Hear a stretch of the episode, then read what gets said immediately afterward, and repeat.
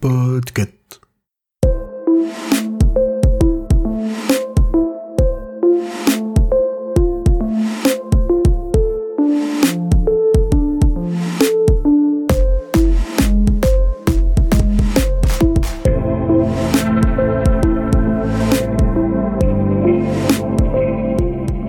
Bonjour à toutes et à tous, vous écoutez le numéro 96 de la Gazette du Maine, le podcast de Stephen King France qui vous résume l'actualité de Stephen King. Je suis Émilie et je suis très heureuse de vous emmener avec moi en balade dans le Maine pour vous conter les nouvelles informations depuis le 18 septembre.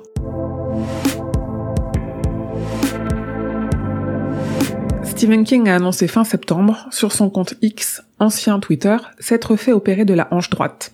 Il a précisé que celle-ci avait rendu l'âme depuis qu'elle a été fragilisée après son accident en 1999. Elle a donc été remplacée et il semble aller bien. Excellente nouvelle côté parution française, le roman Billy Summers arrive enfin en petit format. Il a été annoncé pour une parution au livre de poche le 7 février 2024. La couverture de la nouvelle traduction de Shining, qui sera publiée aux éditions Gisèle Lattès le 2 novembre, a été dévoilée et je vous l'ai partagée sur le site et les réseaux sociaux de Stephen King France. Et côté parution en anglais, Brian Keane a annoncé pour 2024 une anthologie de nouvelles sur la fin du monde inspirée par le fléau. Plusieurs noms sont déjà annoncés et le recueil sera préfacé par King lui-même.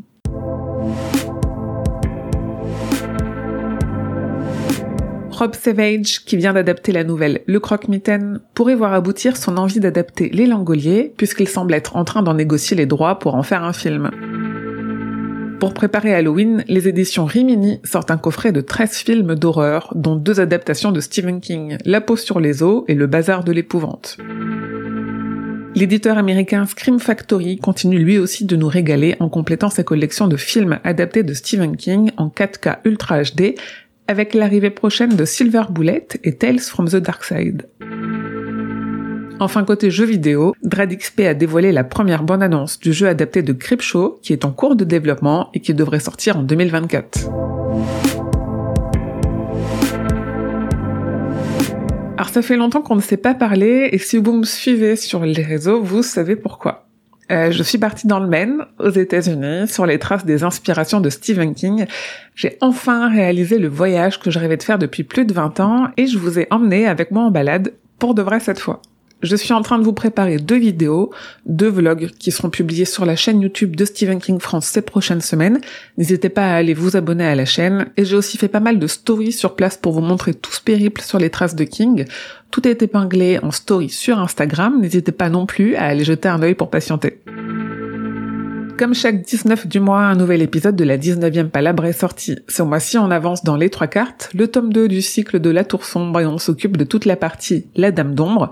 Et je peux d'ores et déjà, en avant-première, vous annoncer que l'épisode qui sortira le 19 novembre terminera ce deuxième tome et qu'il y aura donc, à la suite de ça, un live sur Twitch le 7 décembre prochain pour parler de ce tome 2 avec une invitée d'exception. Le blogueur littéraire Thomas Books renouvelle pour la cinquième année consécutive son challenge Automne du King. L'idée est, du 23 septembre au 21 décembre, de multiplier les lectures de King ou en lien avec King, voir aussi les auteurs et autrices qui s'en approchent, et de les partager sur les réseaux sociaux avec le hashtag Automne du King pour créer une conversation géante autour de ses œuvres. Toutes les infos directement sur l'Instagram de Thomas Books. Le 27 septembre a été publié aux éditions Albin Michel dans leur collection Wiz la nouvelle Un tour sur le bolide. À cette occasion, avec le podcast Roi Steven, on y a consacré notre épisode de septembre à retrouver dans toutes vos apps de podcast, sur Spotify, sur Deezer et sur YouTube. On a appris le décès de l'actrice Piper Laurie à l'âge de 91 ans. Elle avait notamment joué le rôle de Margaret White, la mère de Carrie, dans le film de Brian De Palma.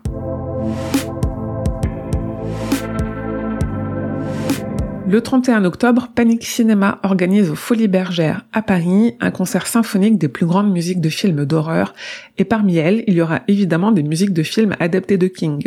Le 2 novembre, les éditions du Livre de Poche publient le deuxième tome du comic Sleeping Beauties, l'adaptation BD du roman de Stephen King et Owen King. Le même jour, le 2 novembre, ce sont les éditions Lattès qui publient une nouvelle traduction du roman Shining, préfacée par Delphine De Vigan. Le 8 novembre, c'est la parution très attendue en français du troisième tome de la saga Gwendy, la dernière mission de Gwendy au livre de poche. Et le 12 novembre à 15h, rendez-vous sur ma chaîne Twitch Emily underscore SKF pour le live actualité de Stephen King.